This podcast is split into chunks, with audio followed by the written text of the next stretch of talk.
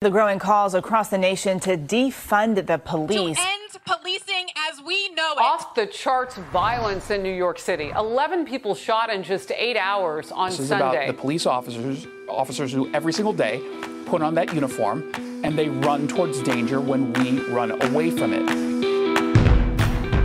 Guns up, giddy up, Wolfpack. You're listening to Failure to Stop. This is the number one podcast for police meet society and culture. If this is your first time to Failure to Stop, you're listening to the Thursday night show, but Failure to Stop starts way earlier in the week on Tuesday night with True Crime with Andrea Up Late and Eric. And then on Wednesday or Thursday, depending how you take it in, you'll listen to Last Call with Eric Tanzi, who gives you all the best advice you need to how to not sound like an asshole when you're thinking about domestic violence and dead babies, and so you don't bring that to the table on your weekend barbecue. Thursday night, you're here on the Comm Center with Drew Breezy. We are in the Comm Center with Drew Breezy. And then, of course, on Fridays, our flagship show, Failure to Stop, where Erica Drew will break down the biggest stories from the thin blue line. Both retired police officers, both will give their takes unapologetically and unafraid because they are retired and they can do whatever they want. Drew, how are you doing tonight? How was your Valentine's Day? Uh, it was good. We d- we went we did not go through with the uh, Rob Zombie idea of coffins, but um, uh, we did a lot of coffin. One of us was sick. Uh, no, I'm joking about the whole thing. Uh, Valentine's Day was just fine. Um, it was very uneventful. I don't know what it was like for you. Was there a lot of creme brulee in your household? There's no love in my life. I do have a review to rev- read over the air. I know last week we had a, a contest with the Wolfpack. Uh, Failure to Stop Fights Back. We're trying to get back onto the charts. And so I have a review to read that was left by one of our many faithful on iTunes. Uh, this uh, comes from uh, Falk Narrator. She's one of our many fans. She says, Wolfpack assemble a whoa. I'm not sure what that means. I think that's It means. There you go. Everyone should know this podcast. Let it fill your ear holes. It's quite the delight. Mike, who? Drew's the new man in town. And John, with new shows like Comm Center, it's amazing. And then this is parenthetical. Hell, I've been with them since I since it was just Mike and Eric on Fridays breakdowns. A little after they came out with the banger, the Wolf Pack rap, which I do not remember by the way. Then they penetrated my ear holes. Let's not forget Andrea. She brings the vibe and keeps Tanzi in check. And that's the best listen on this show on a ghost bed for the best spiritual experience. Guns up, giddy up. Thank you for that review. We appreciate it. We read those on the air uh, to re- basically as a favor to our fans who leave us those reviews. If you want to support the show, that's the best way to do that. Lead a rating or a review, five stars or more on iTunes or Spotify. Remember that Failure to Stop is brought to you by Failure to Stop, and the best thing you could do to support the show is to support us, and you can help us come back on the charts by doing that. We're also brought to you by Ghostbed. What's going on in the news this week, Drew? Wow, we had a pretty eventful week from the uh, from a com center standpoint. I mean, uh, there was a very significant event that occurred on Monday night. There was a uh, an active shooter. I, I got a text message from a former member of the show, a DM that's that kind of led me, pointed me in the right direction of, uh, hey, download this scanner app. There's a active shooter going on. And uh, so I listened to it. It was very impressive. The the dispatcher that was handling it. I mean, it was a multi-agency thing. There were plenty of people there. There were multiple dispatchers on there also. I mean, I, I know that they had the channels kind of combined, but in East Lansing at Michigan State University, they were still trying to put together why a man opened fire on uh, on the Michigan State University campus, killing three students and wounding five. The gunman fatally shot himself after a roughly three-hour manhunt and uh, there's an extensive timeline of uh, how this went down. It started about 8:15 in the evening, and um, it's uh, the the the scary part of this is just imagine being a university student and getting that text that says. Uh, University police issue the secure in place run hide fight alert like this is the drill that you've been working on since you're you've been in kindergarten or you know in this generation maybe in kindergarten and you don't know why and then you had a couple other forces at work like it was the eve of the uh, marjory stoneman douglas um, anniversary five year anniversary but listen to how this went down over the radio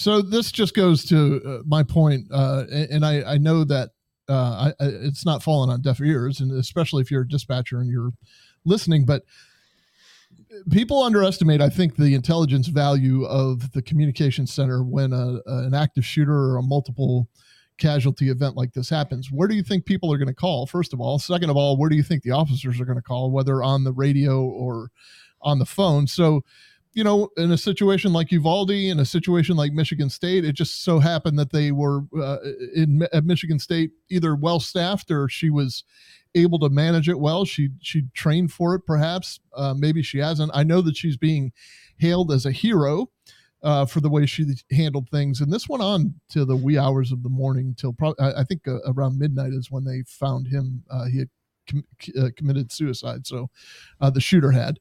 Uh, had no association with the campus, from what I understand, but I'm a little bit behind on that news. But um, I mean, once again, John, uh, it's the communication center that is kind of the glue that holds it all together.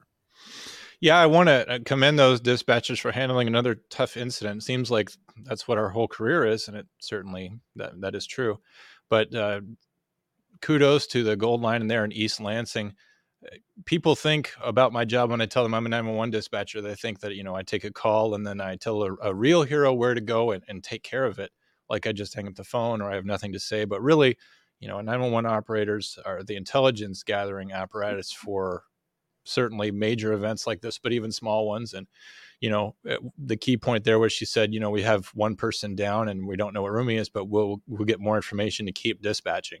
Dispatching is a live process, an ongoing process, and when you have something like this, it's not simply enough to say, hey, a shooting has occurred at at the university. We're going to continue to get more information for you as it comes into the center it's an asset management issue also and um, you know when you get when you start getting assets from a different agency sometimes it's it's difficult to keep up but uh, she seemed to have plenty of help and um, there is a point where somebody will take kind of command and uh, you know uh, the command and control of the operation may be somebody standing behind her or pointing at a whiteboard or something to that effect but she certainly has to be on the ball for the entire incident to to you know hear and I, you know just listening to it as I did unfold. Um, I, I listened to it as it unfolded. I guess it should properly speak English for once. Um, she was uh, she was able to pick things out or hear things. The radios were bad because you know it's cold weather and it's uh, inside big brick and mortar buildings, and she was able to pick things out. Like I, I thought I heard somebody say that, and then she would she would repeat it. And uh, I, am telling you, she did a phenomenal job. If you ever wanted to do like a case study on uh, how to manage something like that. She did, and you know, in some jurisdictions, there's a case where a 911 dispatcher will handle that information coming in in the com, in the com center is your initial intelligence center. If you have a forward deployed command post at some point in some jurisdictions, you even have a tactical dispatcher where you'll take someone who is trained in that discipline, a 911 operator, and they'll forward deploy into the field, into the com, into the uh, the CP, the command post, and they'll be there with the incident commander. And there's someone who is so good at gathering that information and filtering it and sort of triaging the information, what's important, what's not important, what's t- of top importance, and giving that to that person. So dispatchers, you know, sometimes will even uh, leave the com center and go forward deployed in the field for an incident just like this.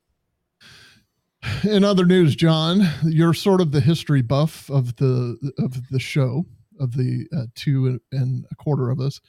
Uh, not to denigrate dead leg, but he's uh, behind the scenes doing a lot of your call screening. By the way, if you want to call us, you can do so by dialing 848 COM 911. That's 848 266 6911. We would love to hear from you. We have a couple voicemails we're going to play. But is today a significant moment in history for any reason that you can think of, John? Well, every day is significant if you think about it. You know, what? even yesterday I was thinking about all the events that had happened yesterday, but today I was thinking today about how it's the 55th anniversary of 911. That's right. In 1968 in Haleyville, Alabama, State Senator Rankin Fite completed the first 911 phone call, and of course, it was not an emergency. And is, weren't those the exact words? This is not an emergency. It was not an emergency, but you can't you get you can't throw back the shot until they say but. Right, and it's also ironic because uh, a high majority of the 911 calls that come in are not an emergency. Bet you didn't. Most, most of them are not. Yes. Uh, tomorrow is going to be a banger episode uh, of Failure to Stop. We are uh, going to have our friend Marlon Marachi back from LAPD, uh, and he is bringing an associate with him, and we are going to uh, revisit. Speaking of anniversaries, the tenth, I believe it's the tenth anniversary. It is the tenth anniversary of Christopher Dorner, who went on a rampage throughout the LA area. Was a former LAPD officer that was uh, terminated during his field training had a couple internal affairs issues. Marlon was part of the uh, investigation in the from the internal affairs sense, and then this guy wrote his 400 page manifesto, went off his rocker, and uh, so we're going to talk about that tomorrow. Don't miss it. It'll be 11 p.m. I'm sorry, 11 a.m. Eastern. Uh, and that's with uh, Eric Tanzi and myself and Marlon Marachi and possibly some other guests. You said it was the the guy from Los Angeles that you had on a few weeks ago, the internal affairs guy. Yes. Okay. Yeah, he was great. I'm that, that's going to be a good show. Friday's actually always the best show. We have uh, some voicemails to get to. Uh, we had some voicemails today. We wanted to remind the Wolfpack that we love hearing from you. We love involving in the show. We love that you create free content for us to put on the air as we relax. But uh, one thing that's kind of tough is that you know if you call in multiple times telling us the same story, I've got to take time to edit that, put that together and I will do that for you because I love you, but it takes us a little bit of time. So we got a call, another call today that was, you know, four minutes long. We'll play that next week after I kind of uh, cut and sew it together. Drew, what do we got for voicemails? Here we go. It's 10 7 canoe guy. Uh, so I'm listening to last week's episode, and what really gets me about that not being a domestic right off the bat is my birthday and my dad's birthday are almost identical to those two individuals in last week's call's birthday. And the DOBs being read out to that dispatcher should have immediately said, you know, you got a 28 year old versus a 68 year old. That guy's hand, like the thought of, are there any weapons in the house? That guy is a weapon comparatively. Like the thought of me striking my father is just like it doesn't stand a chance. And then Drew's been on the street, so you know that anyone that's showing these signs of mental illness has superhuman strength. Like I, I worked in hospital psych wards for quite a while when I was younger, and just the strength of people in a psychotic break is incredible. That should have been a domestic right off the bat. Uh, you know, I, I feel for her having to live with that, but a, a letter reprimand was definitely necessary in that case because that never should have been allowed. That should have been tier one call, domestic major, right off the bat. It's just unthinkable that that was oh this guy's just off his meds maybe we'll roll a cop and a social worker down there I don't know how long ago that call was recorded, but if it was any time in recent history, just that there's no way for a man the age of that father for him to have defended himself, period, let alone the hammer. I just, I can't. I'm sorry. Anyway, you guys have a good night. So I do appreciate the sentiments. I, I don't, uh, I don't necessarily agree with everything you say. I, I do also like the fact that 10-7 canoe is a regular and yeah uh, he, he he's our top dog i guess i, I would say you know if, if someone's giving me two dates of birth in an absolute ideal world yeah i could sit there and say yeah this guy's father is older than him and i guess that there's a substantial difference there but i mean hammer versus guy i mean the age isn't i don't know that that's necessarily going to come into it or at least if it does that would be in such an ideal world that you know this call probably would have had someone dispatched to it immediately. Like I said, there's so much going on in a comm center that I could take the smallest piece of information that comes to me and I could parse that out and I could really think through it and reason it through like the the age difference between two subjects. I could, but that's that's a very very highest ideal world. And I'm also going to say this, you know, I was never a patrol cop, but like I've dealt with plenty of people who are off their meds and I know how strong they are. Here, John, we're going to leave it like this for. I'm now minimized again. Thank you, free John. Um, Hashtag. Uh, I, I do wonder if 10-7 Canoe is using the metric system to convert the age. Here's another voicemail. Guys, Abby Ellsworth here. Great show last week.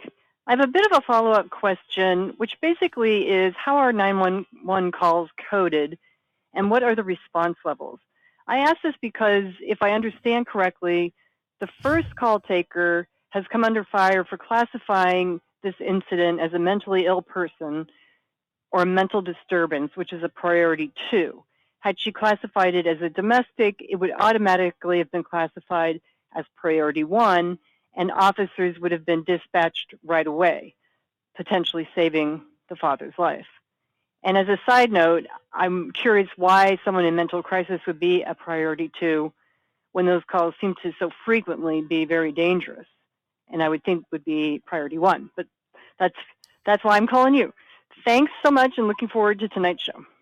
Abby is always dead on. She's uh, the host of her own podcast. It's called On Being a Police Officer. There's been some very famous people that have been guests, and there are very famous future guests coming on. Famous uh, people, handsome guests, yes, with beards. And uh, I uh, I always appreciate Abby's perspective because she's genuinely cur- curious. Uh, she's actually inspiring in the sense that um, when you when I do a breakdown for law enforcement or even on this show, I'm always thinking, what's she thinking? Like, what's she going to ask? And it just makes it a little bit easier to kind of present facts and and not at a uh, 101 level. I mean, she's she definitely has her own experiences in law enforcement. So, John, what, what do you think about uh, her question about classifying calls? Well, first of all, I you know I really like Abby and I like her show on being a police officer. If you're a fan of this show and you want to see a civilian's take on some of the issues that are going on in law enforcement, uh, you can get that over there, and it's it's worthwhile to listen to because it's an outsider's perspective. She represents the common citizen who is quite appropriately taking a great interest in law enforcement, and so her her curiosity and uh, I don't want to call her a layman exactly, but her outsider perspective makes for a very interesting show. I'll say that for the call type coding, basically an agency standard operating procedure is going to define what a certain call type is in terms of response. So we know that a domestic dispute is possibly the most dangerous call type that you can send a police officer to. It's certainly the most hazardous for the health of the, the parties involved. You have two people, they're they're cohabiting inside the same space, possibly weapons, uh, possibly more people, possibly bad information. You always send at least two units out to a, a domestic dispute in progress, which you could argue that this was an in progress call. As far as the coding, um, you know, that's the the response code is something that's defined by the SOP. So a domestic is you know of high importance. That's number one. Number two, uh, the the call was not typed as a mental crisis, and I guess it's it's critical that you parse that out. It was it was coded as a as a mental call, some sort of mental trouble call. You can have people who are going through a, a, problem with mental illness and it can run the gamut between emergent and non-emergent uh, and that's where the dispatcher fell into the trap they made a judgment call and said this is a mental call and not a domestic disturbance so in terms of policy you know the domestic takes prim- primacy over the mental call and so the reason why it came down onto the dispatcher and not onto the agency is because she made that judgment call. Had she made the judgment call the other way and something had gone the other way, the liability would fall on the agency. But it was the judgment call that ultimately resulted in her getting the letter of reprimand. And going back to 10-7 Canoe, you know, I'm I'm sorry that she got a letter of reprimand, but I guess you know I never said that it was inappropriate. I mean that happened, and um, you know you you have to deal with it. There, there's accountability in our job too, and uh, to be honest, like if you get a letter of reprimand for something like that, it's it's not good. But I mean, you know, as far as I know, she wasn't suspended or fired or anything. So I think that the response to what happened to that dispatcher is fair. And for the record, I do think that she did a fine job. We can always do better on every single call. I've never taken a call where I could sit back later and say, well, there isn't one more piece that I couldn't have done better because the completely open and fluid nature of every single 911 call that you take, you're doing the best that you can every single time and there's always going to be time for reflection on how could this have gone better. Drew. There's a human behind that headset and i think that's important to remember and um, when when somebody tells you that um, uh, mental illness so so she asked what are the meds for? And he said mental illness. He just said those two words mental illness Men- mental illness could go from depression to manic depression to um, schizophrenia and that is like saying a golf cart and comparing it to a dump truck. So th- they're two very different things, but they're both vehicles. Like if they were stolen, they would both be considered motor vehicles. So Mhm. um, Within you know, within the context of the call, though, I mean, it should have been a domestic because you know he said, "Is Yeah. there any violence?" And he says, "Not yet." In the totality of circumstances, there's really no way no way to not say that that's you know not not a domestic, particularly if you want to be you know uh, conservative with your own judgment and, and over you know last week i said you want to overtype things you know you can make it slightly more serious than it is if they get there and it's less serious than you have said as a dispatcher well thank goodness you know Yeah. Um, so hopefully we've uh, answered that question. You know who I want to recognize also so, another civilian amongst us who's al- always on the ball when it comes to crime and law enforcement and true crime specifically is the host of that little show called Night Shift on Tuesday nights. Her name is Andrea. She can you can find her at Andrea Up Late on Instagram, but you can always listen to her and Eric Tanzi on Tuesday nights. I know that you mentioned that already, but it always bears repeating because it's an amazing show. Uh, and uh, she does a phenomenal job. Yeah, I guess she was a little bit hurt earlier when I said that Friday was the best show. I actually love Tuesday night show. I have begged Eric to be on Tuesday nights because nobody loves true crime and mystery more than this guy. I love it more than 911, that's for sure. Like this is really just my gig to get my foot in the door so I can get on the night shift because Andrea's show clearly the best. I, you know, I try to try to help Andrea. I try to try to help make night shift a good show, but I'm still on the outside over there. Okay. Um, so here we go. Another call. Enjoy. This is John from uh, John's uh, Meat Shop. You can't beat our meat anywhere. I was trying to get a hold of uh, Mr. Eric Kanzi. Hear he's got a bait shop and he's a master baiter. If you could have him give me a call, I'd greatly appreciate it so we could do a collaboration together. Thank you. Well, that was a wonderful, delightful call and uh, something that we probably have to put up with from time to time in the comm center. I tried very hard to keep that call from happening. But I really thought that I needed to get out just so people can hear themselves. You know what I mean? Did, yeah, Go ahead. I'm sorry. I stopped it prematurely and there was a, a toy train uh, running through my. yes, enjoy this annoying beep. Go ahead, Drew. Comm Center, I'm not sure if this is an emergency, but I need your help. My neighbor will not stop telling everyone that he sees that he's related to the patron saint of copying people in emails, Saint, uh, Saint Francis of Assisi. So obviously, I need him to be um, given a psychiatric hold, or possibly John as a licensed hostage negotiator may be able to work out some some terms to make him stop.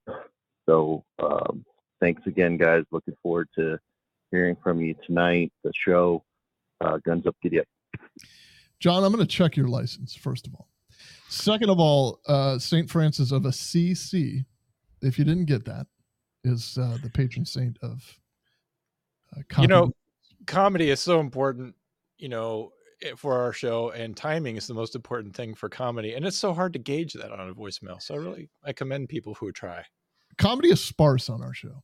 Um, so here's what we're going to do uh, probably in the very near future. I think that we need to talk about something called, and I- hold on a second. I can't find the thing. Uh, this is the one moment in the show I have. is, it- is this fla- this is flapjack time drew No, it doesn't necessarily have to be flapjack time. Uh, all I got to do is that. Okay, how about this? If you're a dispatcher like John and you work at the overnight shift, you have to make sure that you get a good night's sleep because we all know in America that getting a good night's sleep is probably the most important thing. It's the uh, getting a good night's sleep is the most important meal of the day. We love GhostBed. That's why they've been a loyal sponsor. Loyal, not loyal. They've been a loyal sponsor since day one. All of our fans just rave about them, and they have a super comfortable mattress uh, that lasts forever. They're made. Where do you think they're made, John? the united states of america Yes, they are. Every mattress has a 20 year guarantee. Uh, I'm sorry, every mattress has a 20 year warranty, and you can try it out for 101 nights. If you don't like it, you can send it back. There won't be any hard feelings. I don't suggest you spill stuff on it, if you know what I mean. One of our favorite parts about GhostBed is uh, the mattress itself. However, another favorite part about GhostBed is that each mattress has cooling technologies in it. So if you get hot at night, like we do down here in Florida, even though I'm wearing a jacket tonight, uh, these things are an absolute lifesaver. So right now, uh, GhostBed is offering some type of sale. We would uh, we would ask that you go to ghostbed.com, 35% off of everything if you use the code Wolfpack. Arrrr. You don't have to say all that. Brittany doesn't know how to spell it anyway. You can buy a mattress for like 35 bucks a month. They have a 0% down, 0% fi- uh, financing plan. That is if you have Fox Mulder credit. Go to ghostbed.com slash wolfpack and get yourself a good night's sleep. John, what do you think we should do now? Well, I'll I'll tell you what. First of all, a good night's sleep is something a dispatcher desperately needs. I am on overnights right now, and I can barely sleep at all because I don't have a ghost bed. Folks, ghost bed is right made right here in the United States, and it would be absolutely communistic if you do not buy one for everyone in your house. For your children, even if you are in a loving relationship, you and your partner should be sleeping in separate ghost beds because otherwise would be to cheat on ghost bed. True. You do you do love America, right? So uh here here's what we'll do. We're gonna get into the call itself. Tonight we're going to talk about a, an incident that occurred. I, I keep seeing that uh, they released this information about 10 days ago. I'm not exactly sure the date of the officer involved shooting. This occurred in Aurora, Colorado. Uh, from what I understand, a stellar agency. Illinois. Are you sure about that, John? Yeah, like 90% sure. Or Illinois. Okay. Because somebody's going to get minimized if that's not correct. But at any All rate, right, I withdraw my comment, and now I have no idea what state it was in. So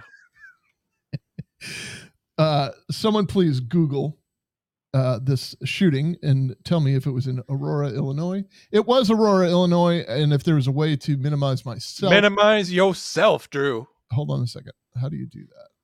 Can I do that? I can't even do that. So I'm sorry. Here. How about this? Smarty pants. Uh, so we're going to go with this uh, shooting that occurred in Aurora, Illinois. Um, and uh, there was a, an associated 911 call, and we're going to talk uh, in depth about the 911 call at first, uh, and then we will show you the video. But first, we're going to play the 911 audio. Are you ready, John? Let's do it. Where's your emergency? Can you hear that? Uh, I live in. Oh, I'm sorry. I'm having a family altercation you here. hear I it, John? need the police. Okay, you said Right. what's that was going on? redacted. I have uh young people fighting and older people trying to stop them. I've Uh, got a young grandson here who him and his girlfriend are fighting over a baby. The dad is trying to stop them. It's getting violent. And Oh. before the violence happens, I need somebody to remove Is it physical or verbal? Uh, it's it could be physical any moment. So it's just verbal right we have now? a number holding them back, but it could be physical. Okay, but it's just verbal only right now? I'm sorry. Verbal only right now? Uh, only because I was standing in the middle of them. Okay. I, who's I'm holding calling the back? police now. Uh, uh, only because I was standing in the middle of them. Okay. I, holding calling the police now. Um, Who's holding them back? oh, damn it. God, Hey, hello? Let him out! Don't break my shot! No! He got a Ma'am, knife! who has a knife? Who has a knife? Who has a knife? He's got a knife. He's got a knife in his hand. Who has a knife? Who? Chris, Chris, stop! Chris, stop! Who has the knife in their hand? Answer me. Yes, he has a knife in his Who hand. does? My, the grandson What's against his his name? dad. His name is Christopher Cross. Stop, stop, Chris, Chris. Is he black, white, or Hispanic? No, no, no, no, no, no, no. Give me the knife. Is he black, white, or Give me the knife. Hispanic? Ma'am, listen to me. Black, white, or Hispanic? Black. What color shirt? Uh, this, Answer my Yeah, hold on. question. What color shirt? he has a he has a coat on. What color? Black, Okay, what color pants? gray sweatpants. Where is he? In my kitchen with a knife. He's in the kitchen with a knife? Yes. Okay, is he using it against anybody? No, hopefully not. No. Where are I'm you? Standing, I'm I'm saying no no you, Christopher. I need you to separate yourself from him. Shut up, please. Put those up. He's gathering knives. What's your name? What's your name? Redacted. Yeah. Where's Christopher at right now? He's in the kitchen. Who else is with him? Simon. Nobody. He's separated from the kitchen. Go back. Go back. He's, he's Does he separated. still have a He's knife? Several. He has several? He has more than one. Yes, I think it's three. Okay, can you see them? Yes. Okay. Chris, put the knife He's not, down. he's not harming anybody, right? Is he threatening anybody? I'm not playing. Okay, Chris, calm down. Is he threatening anybody with him? Yes, everybody. What is he saying? He will kill them. He will kill us, and he will die today. The police will have to shoot him. Okay. Who else is in the house? You? Oh God, Chris, Chris, who are you talking to? Chris. Oh, Who, who else is there? The police are now Okay. Are they answering the door? to the. Are you talking to the police? Are you talking to the police, Chris? Come to the door. You talking to the police? Oh God. Come to the door. Okay, you need to go ahead and talk to the police, okay? I need. Okay. Are you able to get out of the house? Uh, we can get we can get out through the garage. He's at the front door. He's at the front door? He's at the front door. Okay, are you able to go out of the garage and meet the officers? I'm walking out the garage now. Officers, you you can come.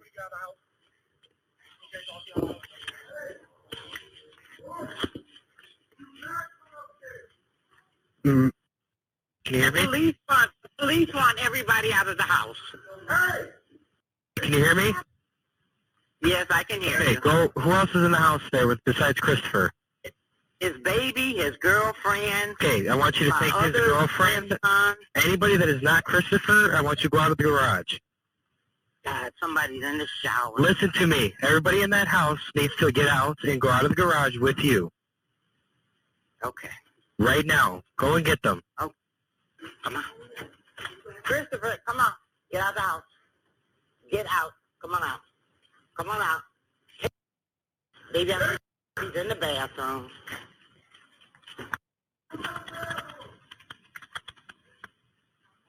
Wow. Our grand, all the grandsons in the shower. Who are you talking to? I'm talking to the police. All right. Um, first of all, Christopher Cross was a 80s uh, Sailing. sailing. Uh, Kris Kross was also a young R&B hip hop group. Are they the ones that wore their clothes backwards? I'm trying to Yes, remember. and one of us, one of them has left us. Uh, one of them is Oh no, I'm just now finding that out. I wish you hadn't done that on the air. I'm sorry. Uh, because I know that you wear your clothes backwards generally. I So- get confused. Yeah.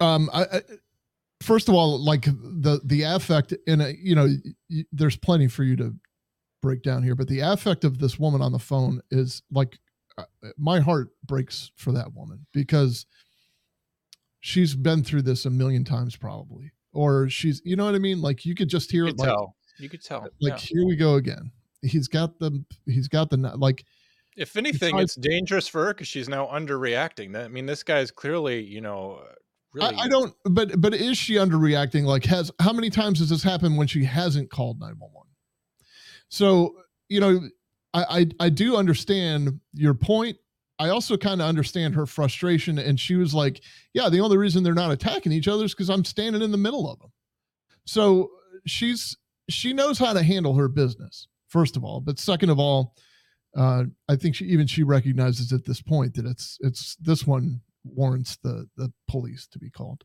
What did you pick up on?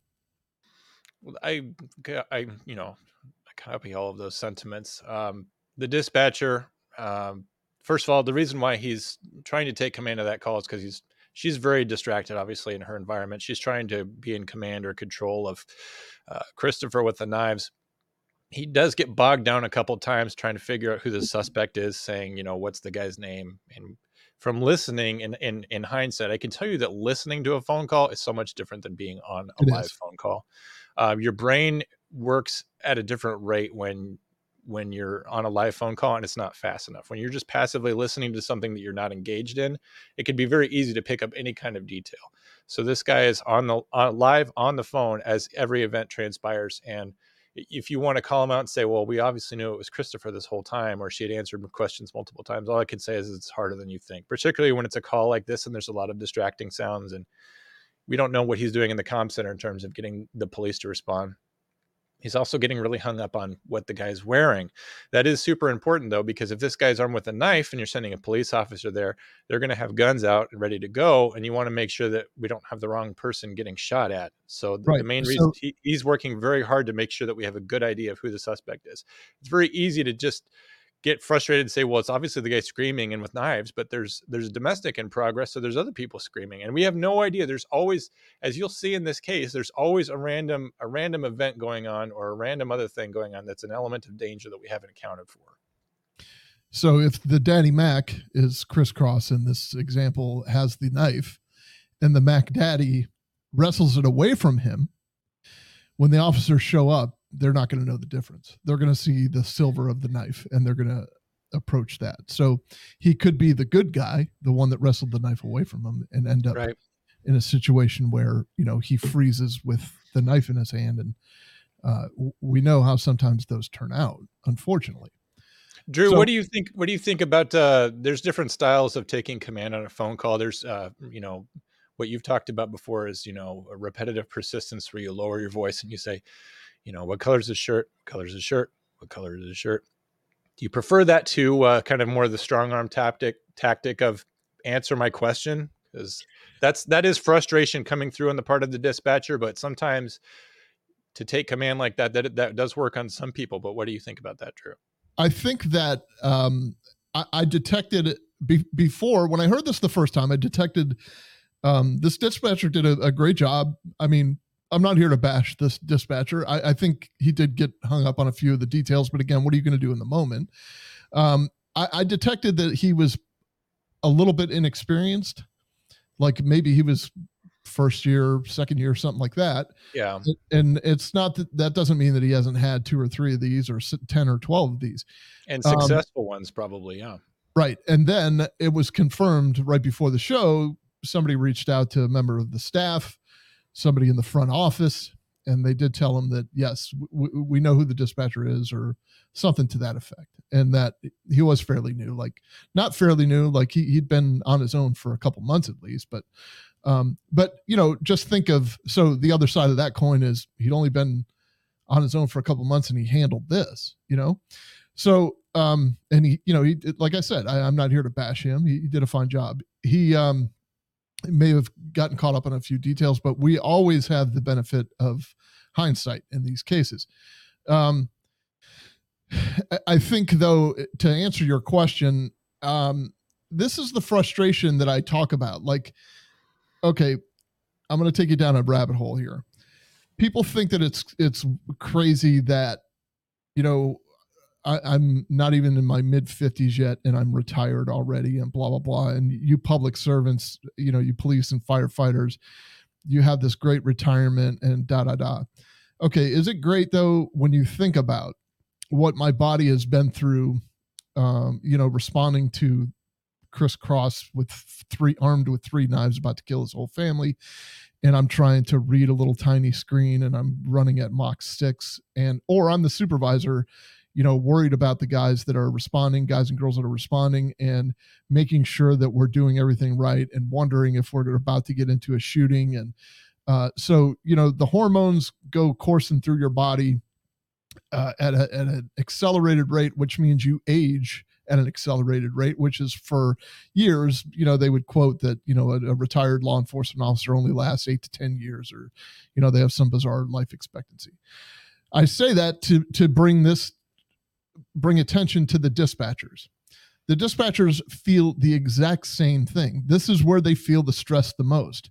You can, you can sense that when he starts raising his voice, like, listen to me, like I am your lifeline right now he wants to reach through that phone and and slap her back into reality like it, and it's not um it, it's it's out of love it's like it's to get her attention to uh, give him information because he wants the officers to be safe he wants everybody in the house to be safe and there's a lot resting on his shoulders and and uh, by the way this is what i'm saying about their retirement versus a first responder retirement it's the same hormones that course through their bodies it's the exact same thing. They're age they're going to age just as quickly as a first responder. It's just that they're not in the immediate danger as we're about to see on the video. So the long-lasting danger is the exact same. The the long-term danger. Um, so I guess to answer your question, Jon, I, I think there are times you're going to need to raise your voice to get somebody's attention. And if you're in a comm center of any size, you're going to hear that throughout the night. You're, you're probably not going to doze off on the midnight shift because uh, in the middle of the night, you're going to hear somebody screaming like, "Will you listen to me?" Or there might be even a cuss word by mistake, or uh, in the heat of the moment, or whatever. When I was at a year or two years, I can remember a few calls where I was yelling pretty good, and then you know I had to realize, you know, like is that the best way to tactically communicate? Sometimes it is, and sometimes it really isn't. And I kind of went to yelling too too much. Um, the point you make though about him doing out of love is is perfect though because you hear him later in the call go to this great point, which is what I brought up last week was getting everyone separated. He says everybody needs to get out of that house. You know, they're like I kind of tried to imply earlier they're underreacting to this guy with a knife. I get that they're all used to his baloney or whatever, but you know, this guy does he has three knives on him. You know, one's just not enough. He's up to three at this point. You'll right. see later he's got one concealed on his body. He's already trying to fight somebody else in the household.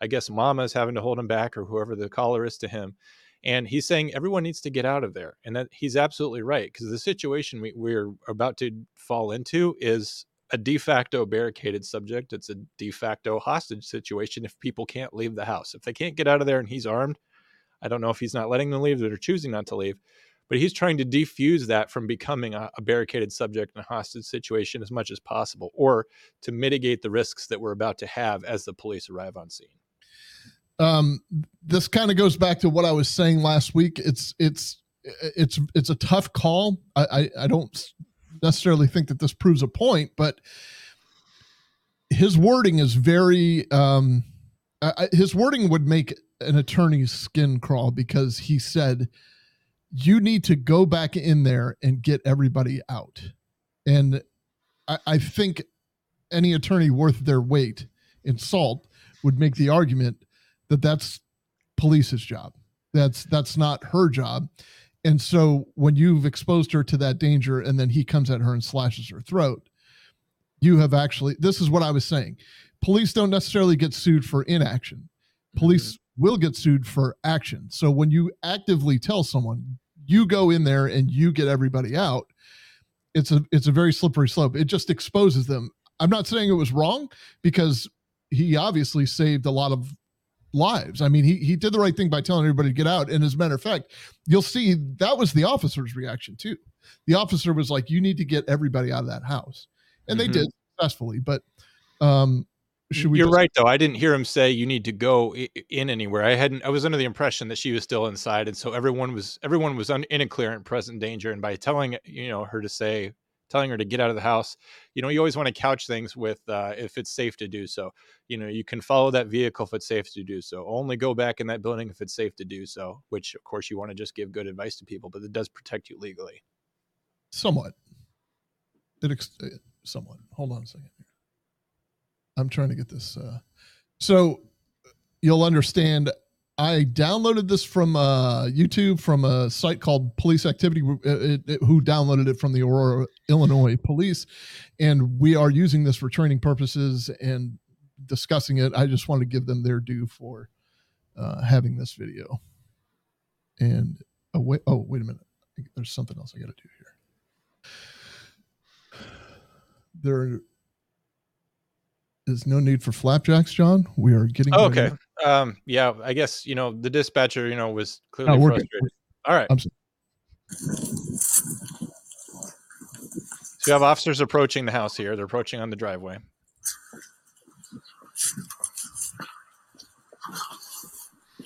They're gum- they're coming up to a screen door. The suspect will be behind that screen door. So now, if you'll remember, you could hear in the call in the background, he's saying, Come through that door, come through that door. You, you might have to go back and listen to it again uh, on your own, but that's you'll hear him yelling, Come through that door, come through that door. And that's before she made the connection that the police were here. She, she, in fact, she even asked him, Are you talking to the police? Drop the knife. Uh, for those, oh, shoot. Officer officer broke level, le- leather. He's got the the pistol in his hand there uh, because they can see that he's armed. And one of the first things they're going to do is call for a supervisor to the scene. says officers immediately make contact with the offender and see him armed with two knives at the front door. And uh, if you're going to download this video or, or watch this video on YouTube, you'll see that uh, he is, in fact, standing in a uh, black jacket in the doorway. The door is glass, and uh, you'll be able to see the knives very clearly in a second. Drop the knife. Drop Put the it knife. down. Drop the knife. Somebody at the camera. I was holding my knife in his hand. Put the knife down now. Put the knife down, dude. Put the knife down. Put the knife down. Does anyone know what we call that? Well, verbal commands. First of all, they're trying to definitely disarm the guy. Called de-escalation. I mean, th- th- that's the I- catchphrase of, in I'm not sure they're de I'm not sure they're. I mean, they're technically de-escalating yes by trying to. I mean, but instead but but they're going to shift tactics here, and that's what I want to draw attention to. Is first they're they're coming on strong, they're giving verbal commands, and when they're seeing that this guy is not even listening to them and he's unresponsive, they're going to change tactics. So listen to the the verbiage that they use and the change in their tone and voice, and going from a totally author- authoritarian stance of drop the knife now to changing it because they realize that the suspect with the knives is actually in control of the situation. Drew, go ahead. Hey, listen, dude, we're here to help, man. I'm here to Hey. help you. Buddy, buddy, what's your name? Buddy, what's your name? Buddy, what's your name? but you do hear their tone. They're not excited, meaning they're just trying to have a conversation with them. They know the tense how tense the situation is, Mhm. but they're trying to talk him down. Scope ready. Hey, come here. Start a supervisor. Start a Come here, supervisor. dude. Chill out. Come on. Put the knife down. Come on here and talk to us. Very visibly uh, large, probably like a, a chef's knife in his uh, right hand. I can't see what's in his left hand. Come on, man. Just relax. Listen. Hey, we're here to Uh, help. he just i that clicking you heard were the two knives he was clicking together. Yeah, he's Oh, got a he's got a Hey. cleaver in each hand. Get out of the get out of the He just tapped the knife against the glass door. the way. Interesting here. Uh, I see a ring doorbell. I wonder if there's a video of the officers. I can't back off with you though. I'm gonna stay here with you. Listen, bro. Hey, we're here to help, man. I, I can't leave. What's You're your alone. What's your name, buddy? What's your name? No, you don't. Listen, talk to me. They're inside. He's confronting us. What is your name? Officers tell the occupants inside the residence to evacuate while the subject is still armed. Can everybody get out of the house? You guys all get out of the house. Yeah, have them get out. I'll get out. No, yes, I want to talk. I want you to put the knives down. I want you to put the knives down. Listen, dude, just put the knives down, okay? The officers repeatedly tell the armed subject to put the knives and continue verbal de escalation tactics while Christopher threatens to stab them. Hey, You're not in trouble. don't you don't you gotta hey, come here. Hey, you have a child inside, right? Hey, listen. You have a child inside, right? You have a child inside. Hey, buddy. What?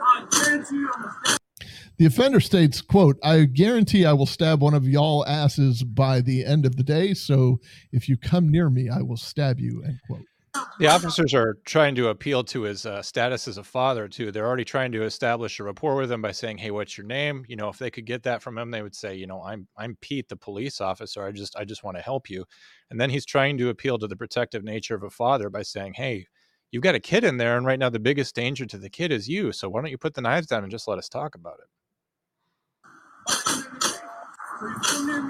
David J in the uh, chat just asked, at what point can the cops legally break the barrier of the house to stop him? Um, we have to remember in a deadly force situation that if there is imminent threat of death or great bodily harm to yourself or to someone else, deadly force is authorized. We'll get to that.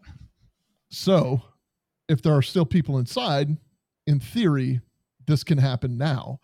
The the uh, I, I don't know that they're certain that a crime has been committed, so I don't know that they have enough. I'm I'm just tr- running through my head of of what they would do, but but essentially what they're doing is stalling him for uh, enough time to get everybody out. Mhm. They'll take it from there because if he just shuts the door and he's the only one in there, okay, now we have time to kind of negotiate and do whatever. And the only the only harm he could do is to himself. Yeah, and negotiation itself is a good stalling tactic, like you said, to get the people out of the house. But also, if they if they need you know enhanced tactics to get there, not necessarily SWAT, although maybe SWAT, uh, they need time for those resources to arrive. We know a sergeant or a lieutenant or somebody is already on the way too. So it's kind of a waiting game, and I feel bad for these police officers because you know this guy he he has a, a child in there and who knows who else and they may be able to leave and they may not be able to leave and those people may or may not be hostages but the police officers at this point definitely are. You know you're about to hear them get very frustrated and you can tell that they would love nothing more to leave this scene but their duty to care and their duty to intervene on this situation uh, is holding them hostage. And to anyone who's very anti-police and doesn't like this sort of thing or they don't like what the police are doing just look at this case okay? You have this guy in his house he's going nuts with knives and the police have arrived there and now it's it's on them there's literally a responsibility on them for for them to diffuse what this guy is doing the choices that he's making with his own life and his own family now the burden is placed on police officers who would rather not be there and they're there to take care of business Listen, hey, hey, hey, stay right here, bro. Anybody ever wonder what that buzz buzz is when you hear these? That's uh, there is a little reminder on your uh, body worn camera to let you know that you're recording. Stay right here. Door slammed in their face So he shut the he shut the front door, and there was uh, just this silly little snowman with bells on it. Or on us. We got two knives. The armed defender slams the door on the officers while there are still people inside of the residence. telling us we're gonna die today. Get tell her to get everyone out of the fucking house. Out of the house.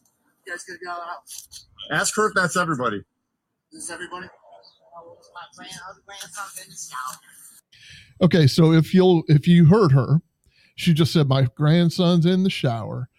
If you'll remember, that's what she said on the 911 call. So if you overlay the 911 call with this body cam, you'll see that she's still on the phone with the dispatcher at this point. mm-hmm. It says on the screen officers continue attempts to evacuate the home while there is one resident still in the shower. Okay, so there's one other. There's one other in the car.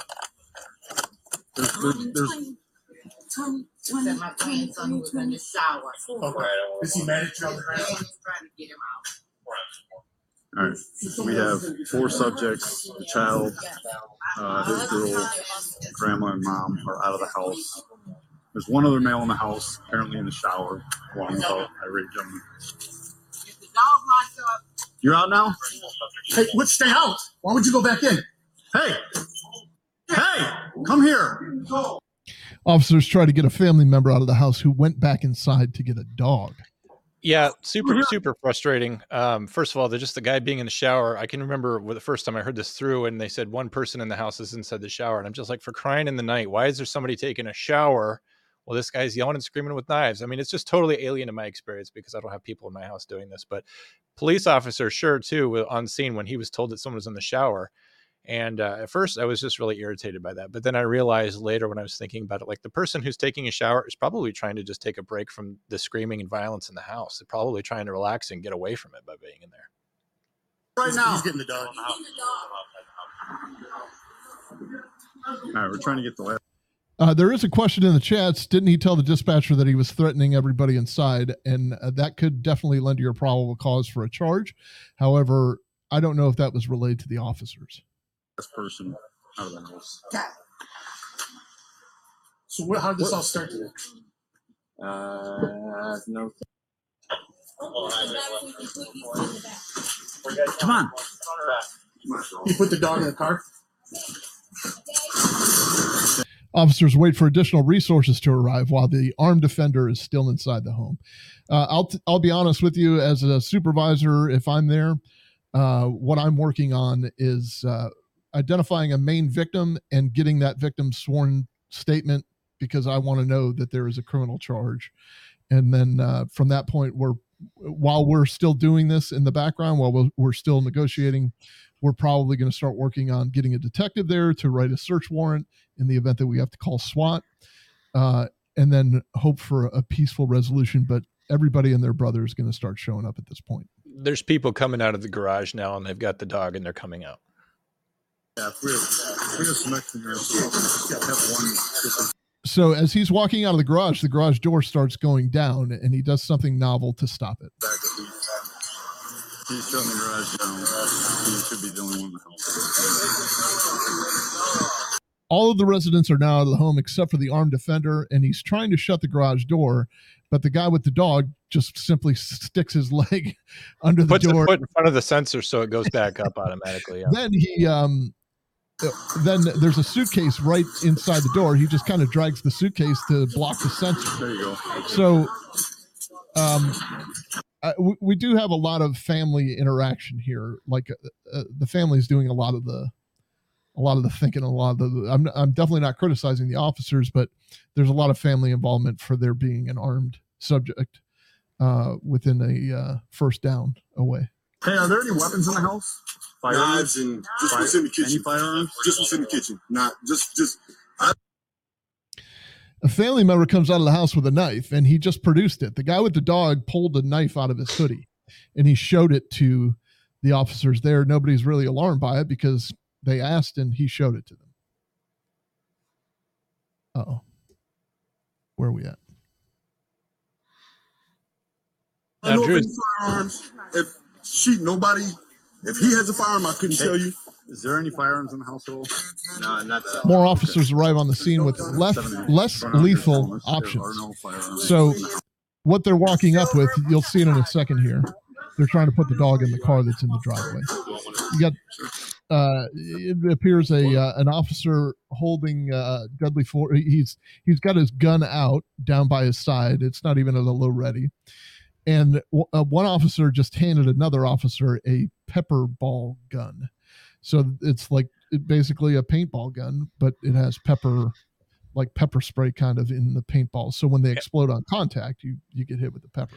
A quick quick note on on less lethal too. There's a huge misnomer out there by people who are not in law enforcement about what less lethal means. People means think that that means that that's not a deadly weapon. You should know that anytime you're using something that's called less lethal it doesn't mean that it's not a lethal weapon. It's simply less lethal than a regular firearm. You know he is using a a, a gun that's going to shoot a projectile at him and there's every chance that it could you know possibly hit him. You know a taser is a is not it's a it's a lethal weapon as well, but it's less lethal than a firearm. So don't ever have it where someone's firing beanbag rounds or pepper ball rounds and think, well, that's a less lethal option. They should not have been killed. Anytime they're deploying this stuff, it's still a very very ser- serious situation.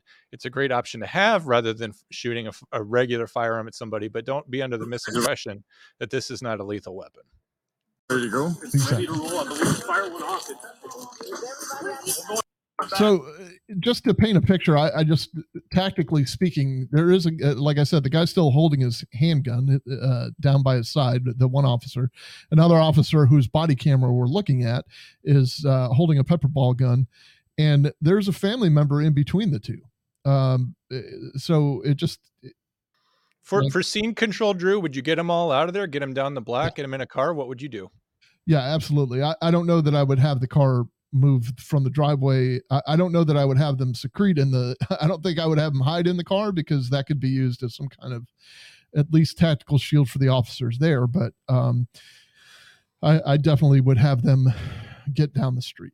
If not for any other reason, then um, well, first of all, you don't want them in the crossfire. But second of all, um, they they could be agitating the whole thing. They could be agitating the entire situation. They could be, and you also don't know if they're involved or not. Like that that other guy that still has the knife tucked into his pants. I mean, I'm not a police officer, but I don't feel good about that. Yeah, I I get it. I, I, I there's a certain level of trust that you're going to have to endure, but I get you. you're just you're going to have to focus on what you got in front of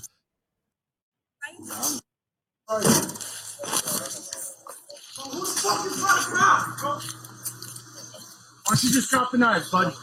So the offender comes out, and uh, the armed offender enters the garage while still armed with the two knives. He grabs the suitcase and throws it out of the way so it's not in the way of the sensor, and just throws it. So the the, the person that put the suitcase in the the family member, the guy with the knife, actually the the, the guy with the other guy with the knife, we'll call him, casually walks up. He goes to grab the suitcase to put it right back where it was, and they're telling him. Finally, they're telling him, "Hey, stay, Stay back." back. No. What you gonna do, nigga? Listen. No, no, no, sir. Sir, stay back. So, depending on He's not, how you're he's thinking, not listening, by the way. He's going and getting a trash can to put under the door. So they're advising this family member to get away from the scene. The family member is so nonchalant about the danger posed and the tactical situation. that He's just like, I'm going to go get the trash can to help the cops. He, he like it's helpful, but it's it's uh it's harrowing. Like uh, to me as a supervisor uh, or even as a cop, it's like, man, get out of here. Like save yourself, kind of. Like get out of here. Stay there, dude. It's just it's it- just like you say. I mean, I I would I'm, I'm not necessarily taking him as a threat, but it is something else to think about. Stay there. Stay there. Drop the knife. The armed defender tells officers, "Let me show you how fast I am." So perhaps Christopher Cross is going to ride like the wind. Drop it. Drop the knife. Drop the knife. Deploy. Drop the knife. This is- Drop the knife. So that the popping sound you heard is a bunch of pepper balls hitting him. Mr. Cross turns uh, turns his back to them, and you could see they they were hitting him effectively. They were hitting him in the upper chest and uh, upper what would be his right shoulder, but he turned his back on them. Um, He's got a the got a puffy jacket on that looks like pretty good armor. yeah, on his back. he got- he has a literal puffer jacket, and the plume of pepper spray or pepper ball or whatever is kind of wafting outside of the garage, not where he is. Drop the knife. So, in a flash, he turns around and he is headed straight for them.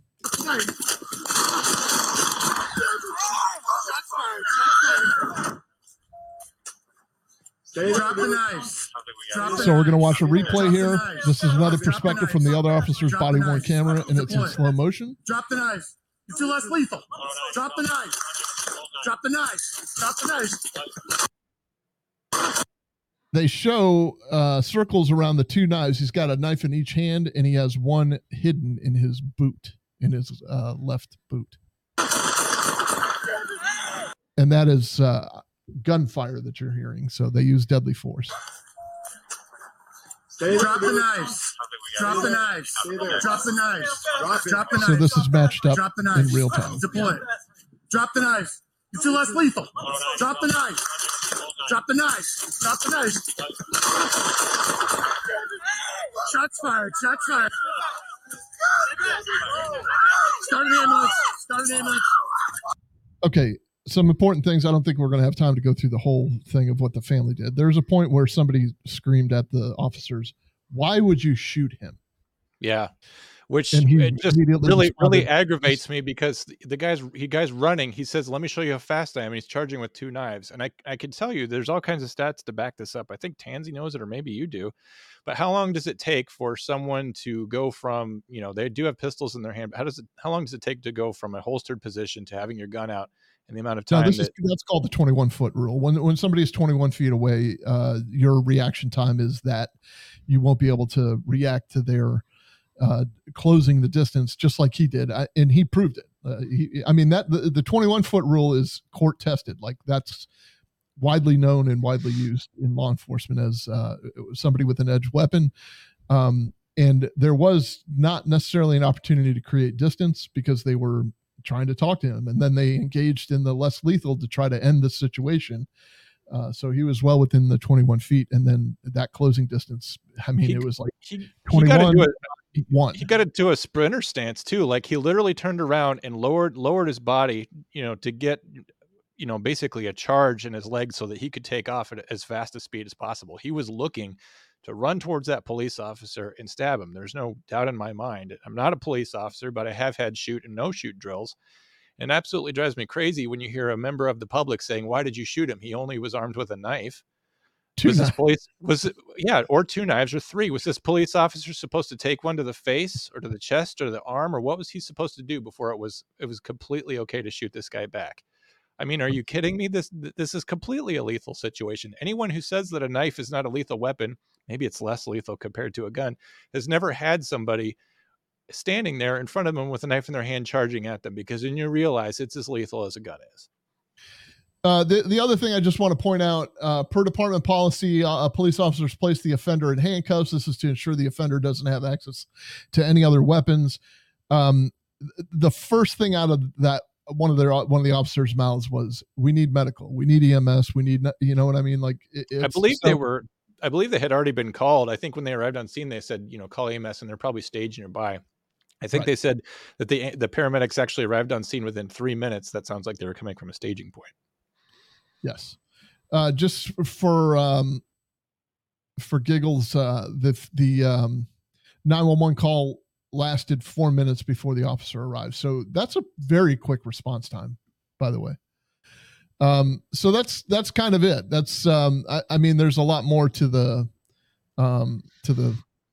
There's a lot more in the video where they start, you know, putting tourniquets on him and uh, doing doing you know first aid for him. And the guy's got his hands cuffed behind him. The poor family. Another reason to move him away from the house is now, you know, now they're watching this. They're wailing. They they do love this guy, and they just saw him get shot however many times as he was running down the driveway, which of course they never want to see. They're traumatized by that. Um, but unfortunately, he pressed the issue and he forced the police to do that. And I, I wish none of it had happened. And I, I feel, I don't know what's going on with this guy's life that he got to this point. I wish we were, had been able to diffuse it, but you can't all the time. Uh, I do too. I feel the exact same way. I, I don't. I, I don't want to see any deadly force used on anybody. Like it's not. It's nothing for. It's nothing worthy of celebration. But it's it's a recurring theme that we've talked about on this channel over and over again. It's um you, you can't completely blame this on the media. However, uh, when they spread kind of half truths to to push a narrative, this is what you get. You get resistance in return. You get people who just don't trust the police, and there may not be a reason for them to mistrust them. Whether they whether there's a reason or not, they're just going to default to mistrusting the the police. We'd love to take your calls if you're available. 848 COM 911. That's 848 266 6911.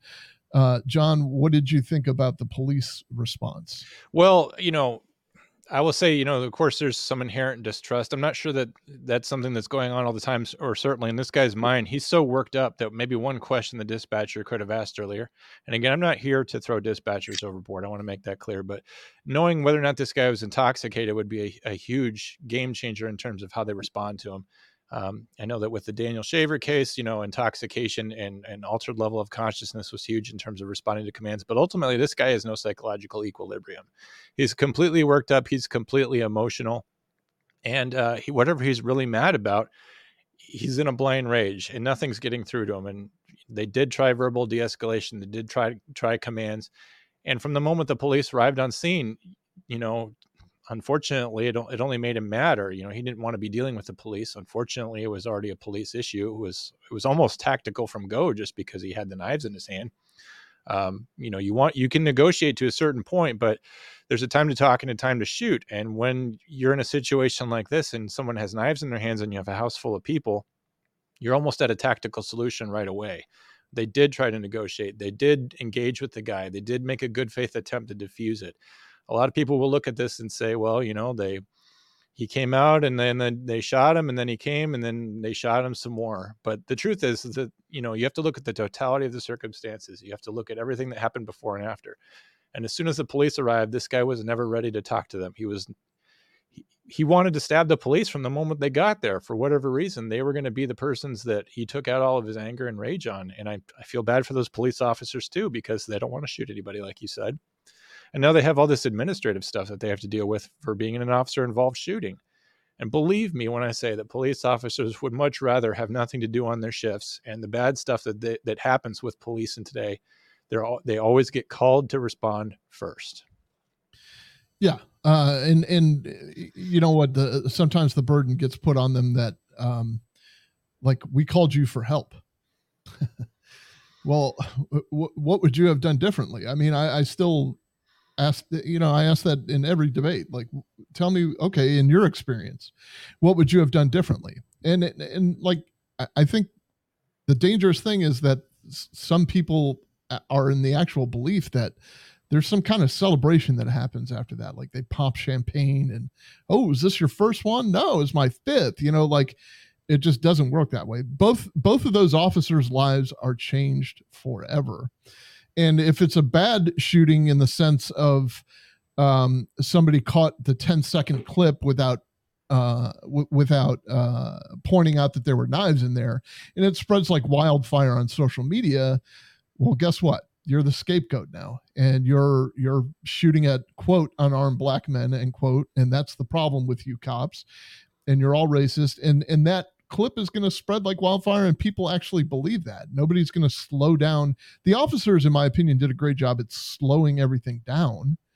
Um, but nobody wants to in the big picture nobody wants to slow anything down to kind of um, take a look at all of the facts. They some you know you got news organizations that want to be the first to report and then you have social media people that want to do the same. And yeah all they're going to mention is that officers shot somebody you know and I don't think this one made big news about whether or not you know the the race of the person involved. But how they often do that, though. In this case, though, you know you can see that this is clearly a situation which required police intervention. Uh, one article I read was is that uh, they were when they were critical of the response, they were saying that there is a crisis intervention team or special, uh, you know, I don't want to call it a social worker unit, but specially trained police officers who are trained in crisis negotiation, but also some psychology and things like that. And, the, and they're they're designated officers. I'm part of a, like a mobile crisis response team, and they said the resource wasn't available. And so the right from the get go, the the news response to this was, well, you know, they almost implied in the article I read, well, a social worker should have been called or someone should have been there to to de-escalate the guy. The police huh. officers already tried that. I'm not sure I'm not sure what else it would do to take someone who's unarmed and someone who's not a police officer and put one more person at, at risk in that situation. So I don't hmm. think that their team is comprised of civilians, but to those who say that, you know, a, to those who say that a domestic dispute that a counselor should be there or a psychiatrist should be there I guess I challenge you to look at the situation and, and tell me how it would have turned out differently. There, there is a place for that in law enforcement. I mean, the, the place where I used to work has a pretty robust mental health unit. They're trying to build. They're they're modeling after uh, certain other agencies, and they do have social workers involved. But it's it's essentially an aftercare kind of situation. It's it's follow up. It's not necessarily we're going to respond as a crisis intervention team. That I'm sure that they're trained to do that. Uh, but when you call 911 and you say that there are people threatening with knives you get what you get. And then then those people there or the supervisors that show up after uh, it's incumbent on them to to call in the resources from there. So anybody who who would criticize like there was a four minute response to a a guy uh, with a, several knives threatening several family members. That's a pretty good response time. I mean a community should feel safe uh, and you know what? If you don't run at the police with a bunch of knives, you, you probably won't get shot. That's kind of the uh, the the the other thing about. And and ultimately, it's it's unfortunate that it happened, and it's it's a sad story. And I'm glad for the police officers that they won this one, that they get to go home to their families. But you know, ultimately, we wish it never happened. The, the sad thing for 911 dispatchers and police officers is that sometimes, even in, in our best moments, are moments where we could say, "Well, thank God, you know, that no officers were hurt." Um, thank God that you know we saved that situation. Thank God that we caught that murderer or whatever. It's still still in the shadow of, of some terrible thing that happened. And so even our even our best moments are kind of in the moments of tragedy. And you know we have to live with that in our, in our career that even the best stuff that we do there's still so much sadness and bad stuff going on We're going to go to our caller, our friend Abby. How are you this evening? I am great, guys. How are you? I just wanted to, I've covered the co responder and the co deployed model in my podcast, and they cannot respond to a call like this, as far as I know. The, the threat has to be stopped, I think, Yeah, I- before they can intervene. W- The you- cops have to, it's kind of like with fire. They, they can't, in, in, in something that dangerous, that active, I believe, and you guys would know better, but that's that's my my two cents. Was that uh, the Seattle program that uh, you featured? It's um several. It's Spokane Uh, Spokane. is co-deployed, where the uh, mental health professional rides with the officer, and then in the greater Seattle area, it's co. No, no, sorry. Yeah, it's a responder model, but it, like you said in this, it could take hours before they get there. Yeah, no, n- nobody in law enforcement is rejecting uh, that. I mean, thank you, Abby. Your perspective is always wonderful, but n- nobody in law enforcement is is rejecting the social worker notion or the social worker idea. The less you could take off of a law enforcement officer's plate, the better. But uh, just as the example, and if you want to go back to hear an example of uh, is this a mental health call or is this a domestic? Why don't you look at the call from last week? I mean, like uh, we classified that as a mental health call and it turns out it was a domestic. So this is the slippery slope of uh, monday morning quarterbacking uh, uh, people who are human beings and and they're uh, they, they are trained to assess and they assess risk. And you know whether you classify or misclassify a call or you get to a scene and it's a mental health issue not a guy with uh, two knives that's staring at you banging those knives against the glass. I mean, uh, you know, I, I think what you have in front of you, and and you're right, Abby. Like, no social worker in their right mind is just going to walk up and say, "Christopher, now you put those knives down." His his grandmother wouldn't even wasn't even no getting- but but naive people will say that. They'll they'll believe that someone can go out there and do that. And you know i believe mike the cop had a video on this a couple years ago that po- modern policing was all about sunshines and rainbows and that it was all going to work out if you handle it that way. And we just we know that that's not the case. But people that criticize the police will say you know you should have just had someone out there doing that and it wouldn't have ended this way. And it's it's naive and it's it just shows you how little people know about police work Abby, thank you for the call. I know exactly what your point was, and I'm I'm uh, I always appreciate your support and your perspective, um, especially with that uh, specialized knowledge of what goes on in Spokane and uh, the Seattle area. I agree with you a thousand percent. Uh, for the uh, for the listeners at home, um, it, it's it's a matter of the, the cops did everything that they could do, and when you have somebody rushing at you with a knife, um, like the information now travels at light speed, uh, whereas um, these incidents were probably far and few between a couple of years back, even. Um, but with the advent of social media, even with the advent of the cell phone that put the cops in the right place at the right time uh, a lot quicker than normal, um, these incidents are a little bit more frequent. Jon, do you have anything further? any other calls in the queue There are no other calls in the queue. All Uh, right. Well, well, Wolfpack, we would encourage you to be part of the show. You know, there's uh, if you have something to say, the chats is certainly active. If you're in the chats, you know, feel free to to give us a call. Anything that you want to talk to us about, we certainly love talking about the case. If you do want to support Failure to Stop, just remember you can uh, hit like, hit subscribe on the YouTube. If you go uh, log in on a desktop computer, you could become a paid member, which will give you access to perks. So we would appreciate your support as we go forward with Failure to Stop 2.0 in the new point in the new year. It's been very cold and it's been very uh, discouraging here sometimes, but we uh, we believe in the show and we want you to show that you believe in us too. So give us some support, help us keep Failure to Stop going strong, help Drew uh, help Drew in so many ways, and uh, we're also looking forward to seeing you guys at our meetup in April in Clayton, North Carolina. We're going to be out there April 12th, which I believe is a Wednesday. We're going to be at Instill Distilling Company in Clayton, North Carolina, which is where Eric Tanzi has his uh, distills his fine runs fine rums. Come out and meet us. We're gonna have a meetup there, I think, around five in the afternoon, and then there's gonna be uh, an after party where we can tour the studio and do some other things. Drew and I are gonna be out there. We're gonna finally meet up for the first time in real life. We're gonna hash out all of our differences, possibly much in the same way as this call in Aurora. And uh, we're also going to do our show live together for the first time in Eric's studio. We're going to put our feet up on his desk and uh, possibly steal that picture he has of Casey Anthony. Uh, I'm looking forward to meeting you all out there. And some of us are going to have a great time, and some of us are going to have a terrible time, and we're going to see how it turns out. It's going to average out, though. That's the point. I know, but by the end of the day, you're going to be like, "Well, I had a lot of fun, and there was a lot of uh, there was a lot of terrifying shit." And so, at the end of the day, I kind of feel neutral about the time that I spent out there. um, I can't wait to see everybody. Listen, thank you very much for uh, indulging us uh, tonight, Jon. Uh, um, an amazing job as usual. Thank you, Deadleg, for being our screener in our rock. Um, please call during the week and leave us a voicemail 848 266 6911. That's 848 COM 911. We will see you on the next one. Don't forget tomorrow, 11 a.m. Eastern, if you want to join the fun.